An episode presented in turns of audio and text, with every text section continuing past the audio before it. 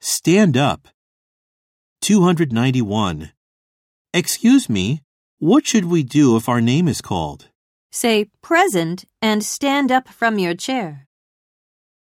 292.